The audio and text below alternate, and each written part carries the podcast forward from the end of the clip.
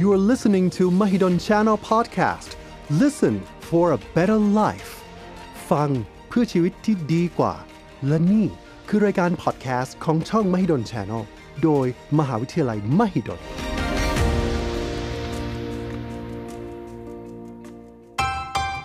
วันนี้คุณกินอะไร อาหารที่คุณกินจะส่งผลดีส่งผลเสียกับสุขภาพของคุณอย่างไร วันนี้หมอจะชวนทุกคนมาพูดคุยเกี่ยวกับรูปแบบของการกินอาหารที่ปลอดภัยกับสุขภาพของเรา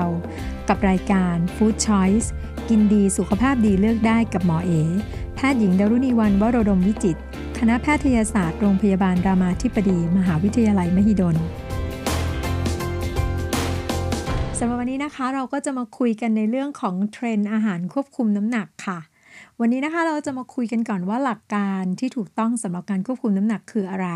แล้วหลังจากนั้นเนี่ยเราก็จะเข้าไปสู่อาหารที่เราได้ยินกันบ่อยๆ เราอาจจะเคยได้ยินมาเยอะแยะมากมาย ไม่ว่าจะเป็นไม่กินข้าวเย็นนะคะ raw food no carb นะคะหรือว่าจะเป็นเรื่องของการกินเนื้ออย่างเดียว การล้วงคอนะคะสารพัดอย่างที่เราเจอในอินเทอร์เน็ตสำหรับ5เรื่องที่เราจะคุยกันจะเป็นเรื่องที่อาจจะมีคนพูดถึงกันบ่อยๆ แล้วมาดูกันว่ามีข้อดีข้อเสีย หรือมีข้อมูลยังไงว่ามันจะได้ประโยชน์หรือเปล่า 5 อันที่เราจะคุยกันก็จะมีตั้งแต่ intermittent fasting นะคะ หรือบางคนจะเรียกว่า IF มีบางคนเรียก EF ด้วยซ้ำไป อันที่ 2 ก็จะเป็น ketogenic diet หรือว่าอาหารคีโต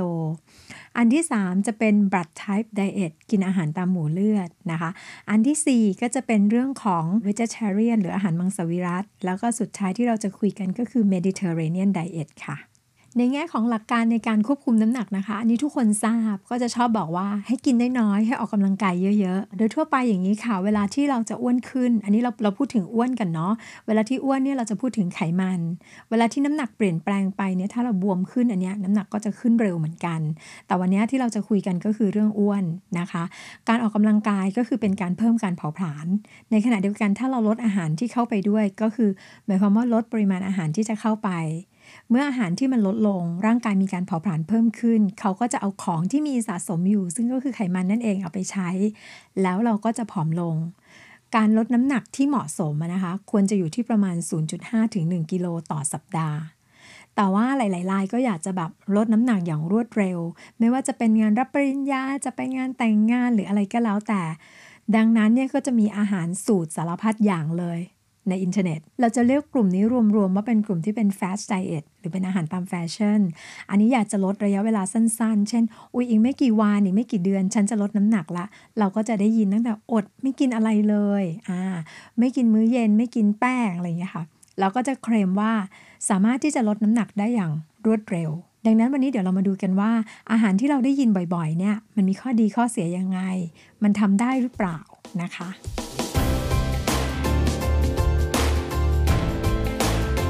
เรามาเริ่มกันที่อันแรกนะคะ ก็คือเรื่องของ intermittent fasting หรือว่าคนจะเรียกว่าเป็น IF นะคะ IF หรือ intermittent fasting เนี่ยชื่อมันก็บอกอยู่แล้วว่าให้อดเป็นช่วงๆ เป็นพักๆ มันมีอยู่ 2 กลุ่มนะคะ เราแยกเป็น 2 อัน อันแรกหมายความว่าเราอดเป็นพักๆเนี่ยเราอดทุกวัน เพราะฉะนั้นในทุกๆวันเนี่ยจะมีการกำหนดระยะเวลาว่าเราจะกินได้กี่ชั่วโมง และเราจะอดได้กี่ชั่วโมง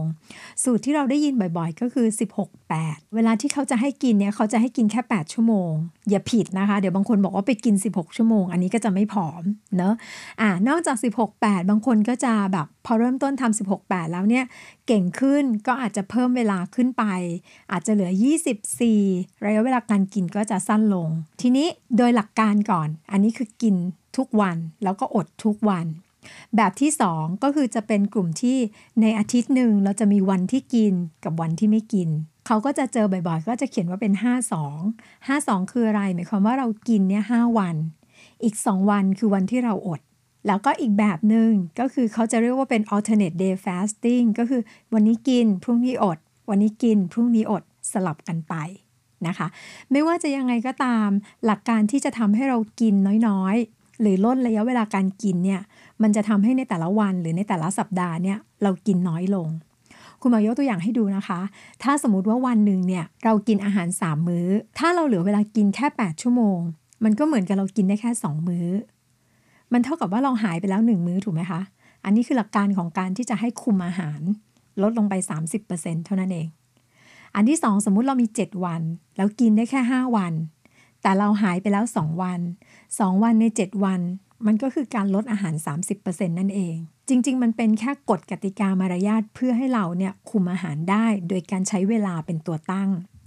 การทำ IF ไม่เคยบอกว่าจะต้องกินอาหารแบบไหน IF ไม่เคยบอกว่าจะต้องกินอาหารข้าวต่ำไม่มีข้าวไขมันต่ำไม่มีเลย IF กำหนดแค่ระยะเวลา แล้วการกำหนดระยะเวลาก็ทำให้ระยะเวลาของการกินน้อยลง เราก็จะกินน้อยลงโดยปริยาย สิ่งที่เป็นกับดักสำคัญสำหรับ IF ก็คือว่าทุกคนจะชอบบอกว่าระยะเวลาที่กินเนี่ย เช่นให้กิน 8 ชั่วโมง กินอะไรก็ได้ ฉันไปกินบุฟเฟ่มัน 3 ชั่วโมง กินเท่าไหร่ก็ได้ จริง ๆ แล้วไม่ใช่นะคะ คนที่จะทำ IF เนี่ย สิ่งที่เขาบอกเนี่ย ถ้าเป็นภาษาอังกฤษเขาจะเขียนว่ากินได้ตามที่ต้องการหรือว่ากินได้เหมือนเดิม เพราะฉะนั้นมันเหมือนกับว่าคุณไม่ต้องไปหลีกเลี่ยง ไม่ต้องไปลดอะไรในช่วงเวลาที่กินก็คือกินเท่าเดิม แต่ไม่ใช่ว่า กินอย่างไม่ยับยั้งชั่งใจ ไม่ใช่ว่ากินแบบไม่มีลิมิต อันนี้ก็จะไม่ผอมนะคะ อันนี้คือส่วนหนึ่งที่จะทำให้มีปัญหาสำหรับการทำ IF งั้นเดี๋ยววันนี้เราจะมาดูกันนะคะ ว่าเวลาคนที่เขาอยากจะเริ่มทำ IF เนี่ยเขาทำกันยังไง วันนี้จะยกตัวอย่างหรือแสดงให้ดูแค่ 2 แบบ ก็คืออันที่เราเรียกว่า 16-8 กับ 52 ซึ่งจะเป็นตัวอย่างของการอดทุกวันกับอดแค่บางวันในแต่ละสัปดาห์ ริ่มจาก 16-8 ก่อน เขาจะให้เรากินเนี่ย8ชั่วโมงนะคะ จริง ๆ 16-8 เนี่ยจะไม่มีใครกำหนดว่าเราจะงดมื้อไหน รู้แค่ว่าคุณเริ่มกินเมื่อไหร่ก็ตาม คุณนับเวลากินของคุณไปอีก 8 ชั่วโมง แล้วคุณก็หยุดกิน ยกตัวอย่างเช่น ตื่นมา6โมงเช้า กินข้าวตอน7โมงเราจะสามารถกินอาหารไปได้จนถึงมื้อสุดท้ายตอนบ่ายสามโมง หลังบ่ายสามจะไม่มีมื้ออาหารแล้ว ถามว่าอ้าวไม่กินอะไรเลยเหรอ ได้ค่ะ แต่จะต้องเป็นของที่ไม่มีแคลอรี่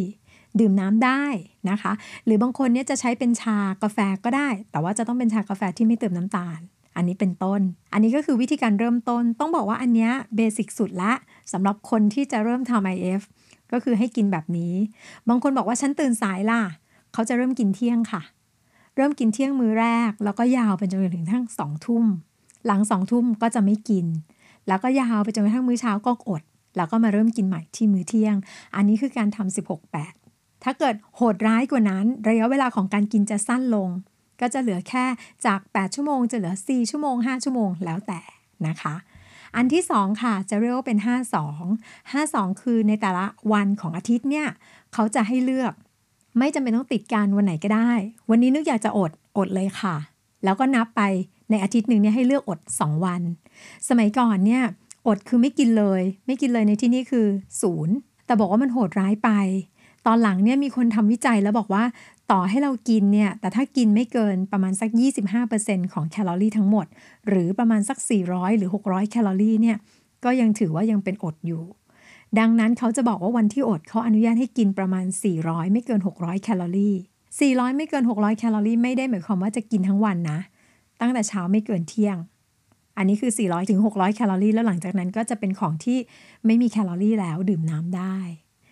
อาทิตย์หนึ่งทำสองครั้ง อันนี้คือหลักการของการทำ IF ค่ะ ทีนี้ถามว่าข้อควรระวังในกรณีของ IF อย่างที่บอกเมื่อสักครู่นะคะ เวลาที่อด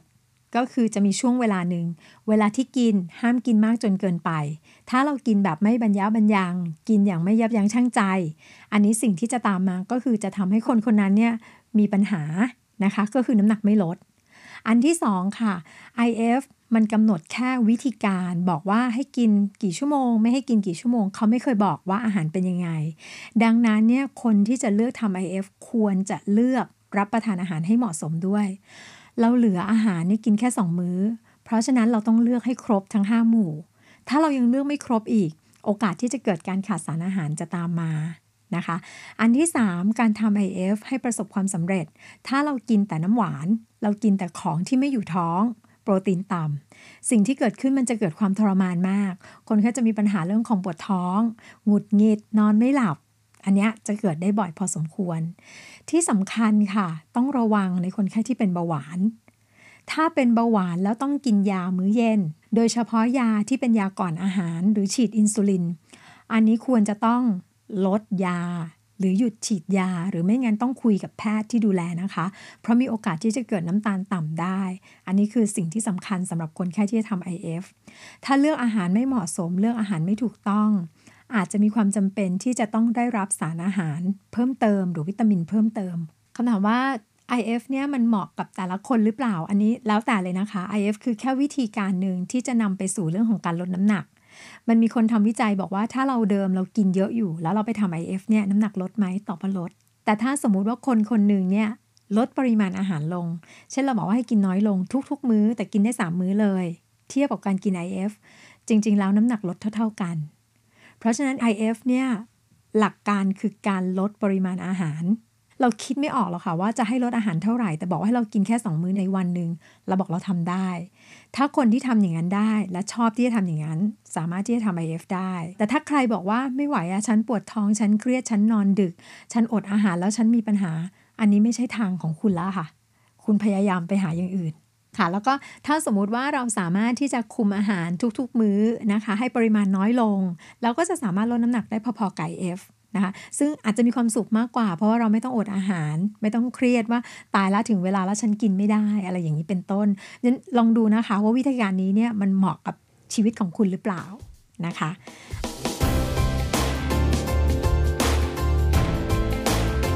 อันที่สองนะคะที่เราจะคุยกันก็คือคีโตอันนี้ดังมาก ทุกคนจะได้ยินบ่อยมาก แล้วมันเป็นทางเลือกสำหรับคนที่อยากจะลดน้ำหนักเร็วๆ เพราะเวลาที่คนพูดกันจะบอกว่า โอ้โหเนี่ยลดได้ทีละ 5 โล 10 โลอะไรอย่างเงี้ยถามว่าผิดไหมหรือว่าถูกไหมให้เข้าใจก่อนว่าคีโตคืออะไร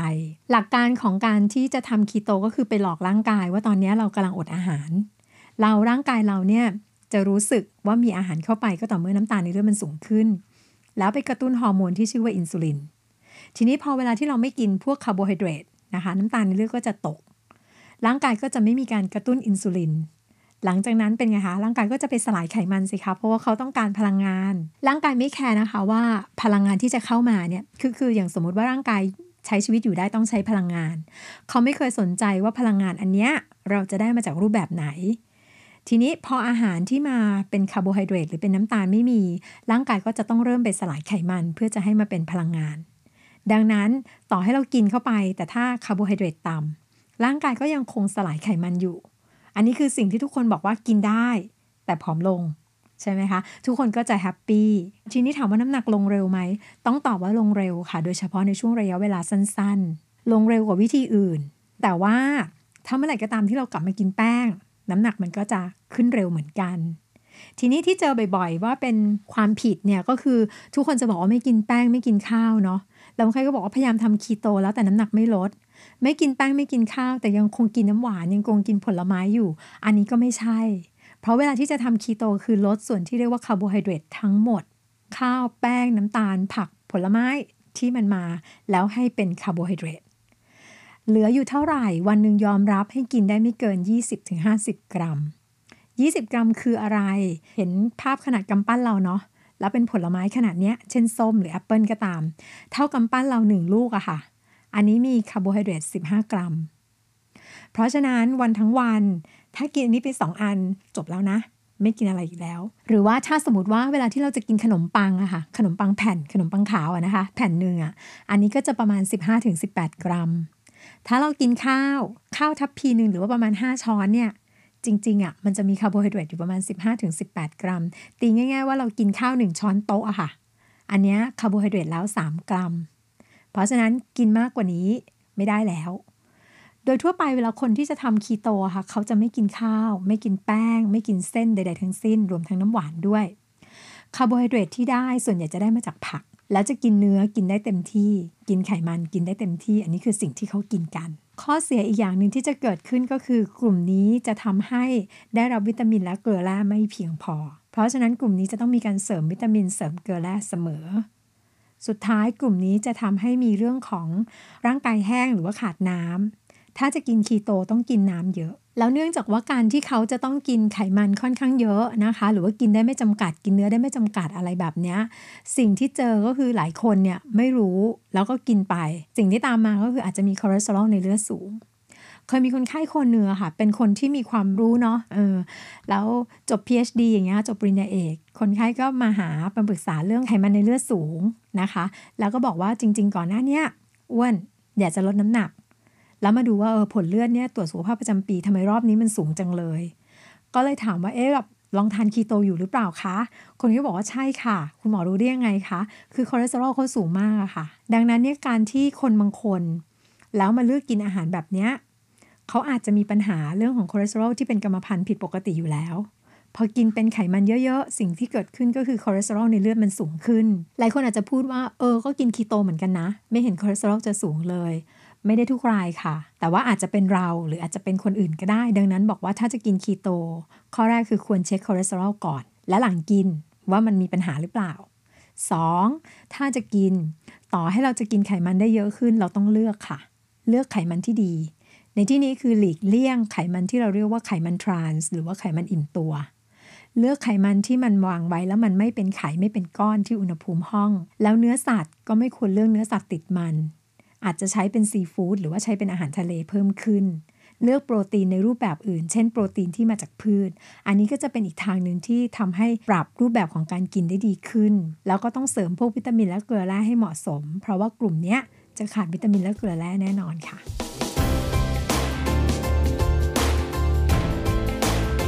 ำหรับอันที่ 3 นะคะ ก็จะเป็นเรื่องของ blood type diet หรือว่าการกินอาหารตามหมู่เลือดนะคะ อันนี้ก็จะมีอยู่ในอินเทอร์เน็ตเยอะแยะมากมาย แต่จะบอกว่าเป็นกลุ่มหรือว่ารูปแบบของการกินอาหารที่มีข้อมูลงานวิจัยน้อยที่สุดแทบจะไม่เคยเห็นเลย ยกตัวอย่างเช่นนะคะ สมมุติว่าคนที่เป็นหมู่เลือด A เนี่ยเขาก็จะเน้นบอกว่าให้กินผักกับผลไม้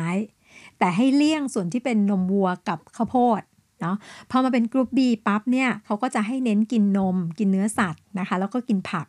แต่ว่าให้เลี่ยงส่วนที่เป็นไก่ข้าวโพดแล้วก็แป้งสาลีพอมาถึงกลุ่ม O ปั๊บเนี่ยบอกว่าให้กินโปรตีนสูง แต่ว่าให้เลี่ยงนม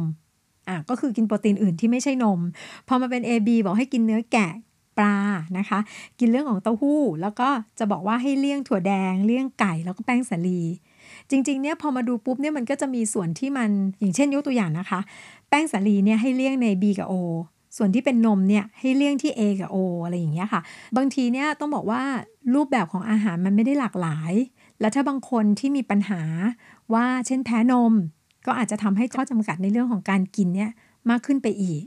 แล้วที่สำคัญคือถามว่าคนบนโลกเนี้ยค่ะ ตั้งพันล้านคนจะมากินอย่างนี้หมดเนี่ยมันก็คงไม่ใช่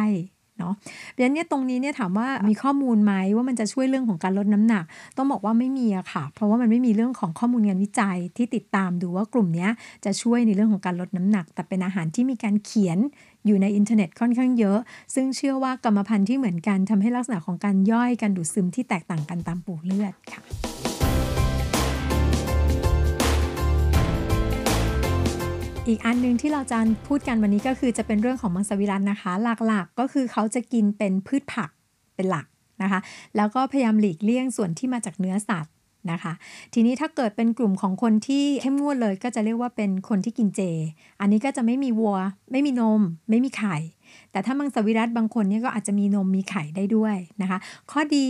พวกนี้เนี่ยก็จะมีอาหารที่มีพืชผักค่อนข้างเยอะ จะได้รับพวกของสารต้านอนุมูลอิสระ นะคะ จะมีคอเลสเตอรอลต่ำนะคะ หรือแทบจะไม่มีคอเลสเตอรอลเลย ไขมันอิ่มตัวก็จะน้อยลง เพราะว่ามันจะแทบไม่มีพวกของเนื้อสัตว์เข้ามาเกี่ยวข้องนะคะ ทีนี้ถามว่าพวกนี้มีข้อดีแล้วเนี่ยจะช่วยเรื่องของการลดโรคหัวใจและหลอดเลือด ช่วยลดเรื่องของคอเลสเตอรอล แต่ว่ามันก็จะมีข้อเสียนิดหน่อยในส่วนที่เขาไม่ได้กินเนื้อสัตว์เลย เพราะฉะนั้นเนี่ยกลุ่มของธาตุเหล็ก หรือว่าพวก B12 เนี่ยก็อาจจะไม่เพียงพอ วิธีการแก้ไขในกรณีของ B12 เนี่ย ก็อาจจะได้มาจากพวกสาหร่ายบ้างนะคะ จริงๆแล้วถ้าเกิดยอมที่จะกินเป็นพวกไข่แดง หรือกินนมบ้าง จริง ๆ ตรงนี้ก็จะได้วิตามิน B12 แต่ถ้าสมมุติว่าเป็นกินเจเลยเนี่ยก็อาจจะต้องเสริมวิตามิน B12 ในส่วนของธาตุเหล็กเนี่ยจริง ๆ ก็อาจจะต้องเพิ่มพวกของผักสีเขียว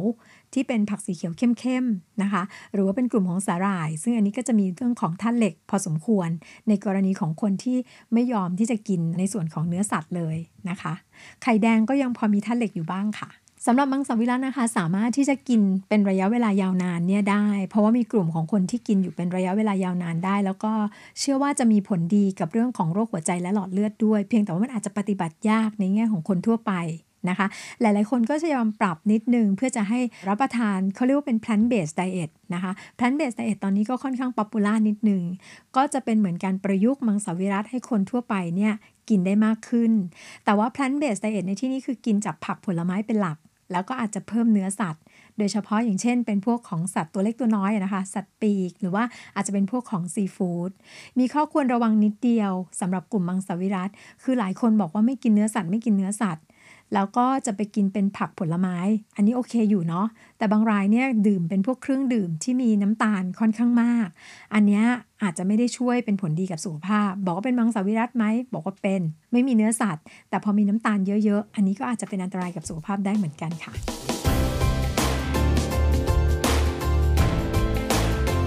อันสุดท้ายนะคะที่จะคุยกันก็คือ Mediterranean Diet Mediterranean Diet เป็นอาหารที่เป็นรูปแบบที่กินกันอยู่ในประเทศรอบทะเลเมดิเตอร์เรเนียนหลักๆ เป็นผักหรือว่าเป็นธัญพืชที่ไม่ขัดสีนะคะแล้วก็จะมีเรื่องของการกินเนื้อแดงที่ค่อนข้างน้อย หลีกเลี่ยงการกินเนื้อแดงแปรรูปนะคะ แล้วก็จะกินพวกของเนื้อที่มาจากพวกของสัตว์ปีก หรือว่าอาหารทะเล นะคะ น้ำมันที่ใช้จะเป็นกลุ่มของน้ำมันมะกอกนะคะ กินถั่วกินธัญพืชค่อนข้างเยอะ กินพวกของน้ำตาลค่อนข้างน้อย แล้วก็จะมีการดื่มไวน์เป็นประจำนะคะ แต่ไวน์ที่ดื่มเนี่ยให้เป็นปริมาณน้อยๆค่ะ ประมาณ1ดริงก์ต่อวันอะไรแบบนี้ แล้วก็มีกิจกรรมทางกายร่วมด้วย ในรูปแบบของอาหารยกตัวอย่างนะคะ มันจะมีเรื่องของผักค่อนข้างเยอะนิดนึงนะคะ หรือว่าเป็นธัญพืชที่ไม่ขัดสี เพราะฉะนั้นเนี่ยถ้าสมมุติว่ามองในรูปของจานอาจจะเป็นลักษณะของสลัดเนาะแล้วก็จะเป็นปลาที่จะต้องย่าง กริลเผาอะไรอย่างเงี้ยนะคะ วางเอาไว้แล้วก็ราดด้วยน้ำสลัดก็จะไม่ใช่น้ำสลัดครีม แต่จะเป็นบอลซามิกเป็นน้ำส้ม แล้วก็เป็นพวกของน้ำมันมะกอกโรยเกลือนะคะ อันนี้ก็จะเป็นรูปแบบของอาหารที่เราจะเห็นบ่อยๆ ในกลุ่มของเมดิเตอร์เรเนียนอาจจะมีการเพิ่มชีสค่ะ เป็นชีสเบาๆนะคะโรยอยู่ข้างบน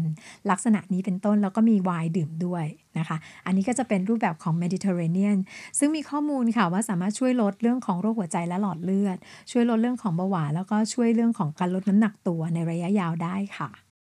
ในส่วนของการกิน Mediterranean Diet นะคะ หรือว่าอาหารกลุ่ม Mediterranean ถ้าเราอยากจะรับประทานเนี่ยถามว่าได้ไหม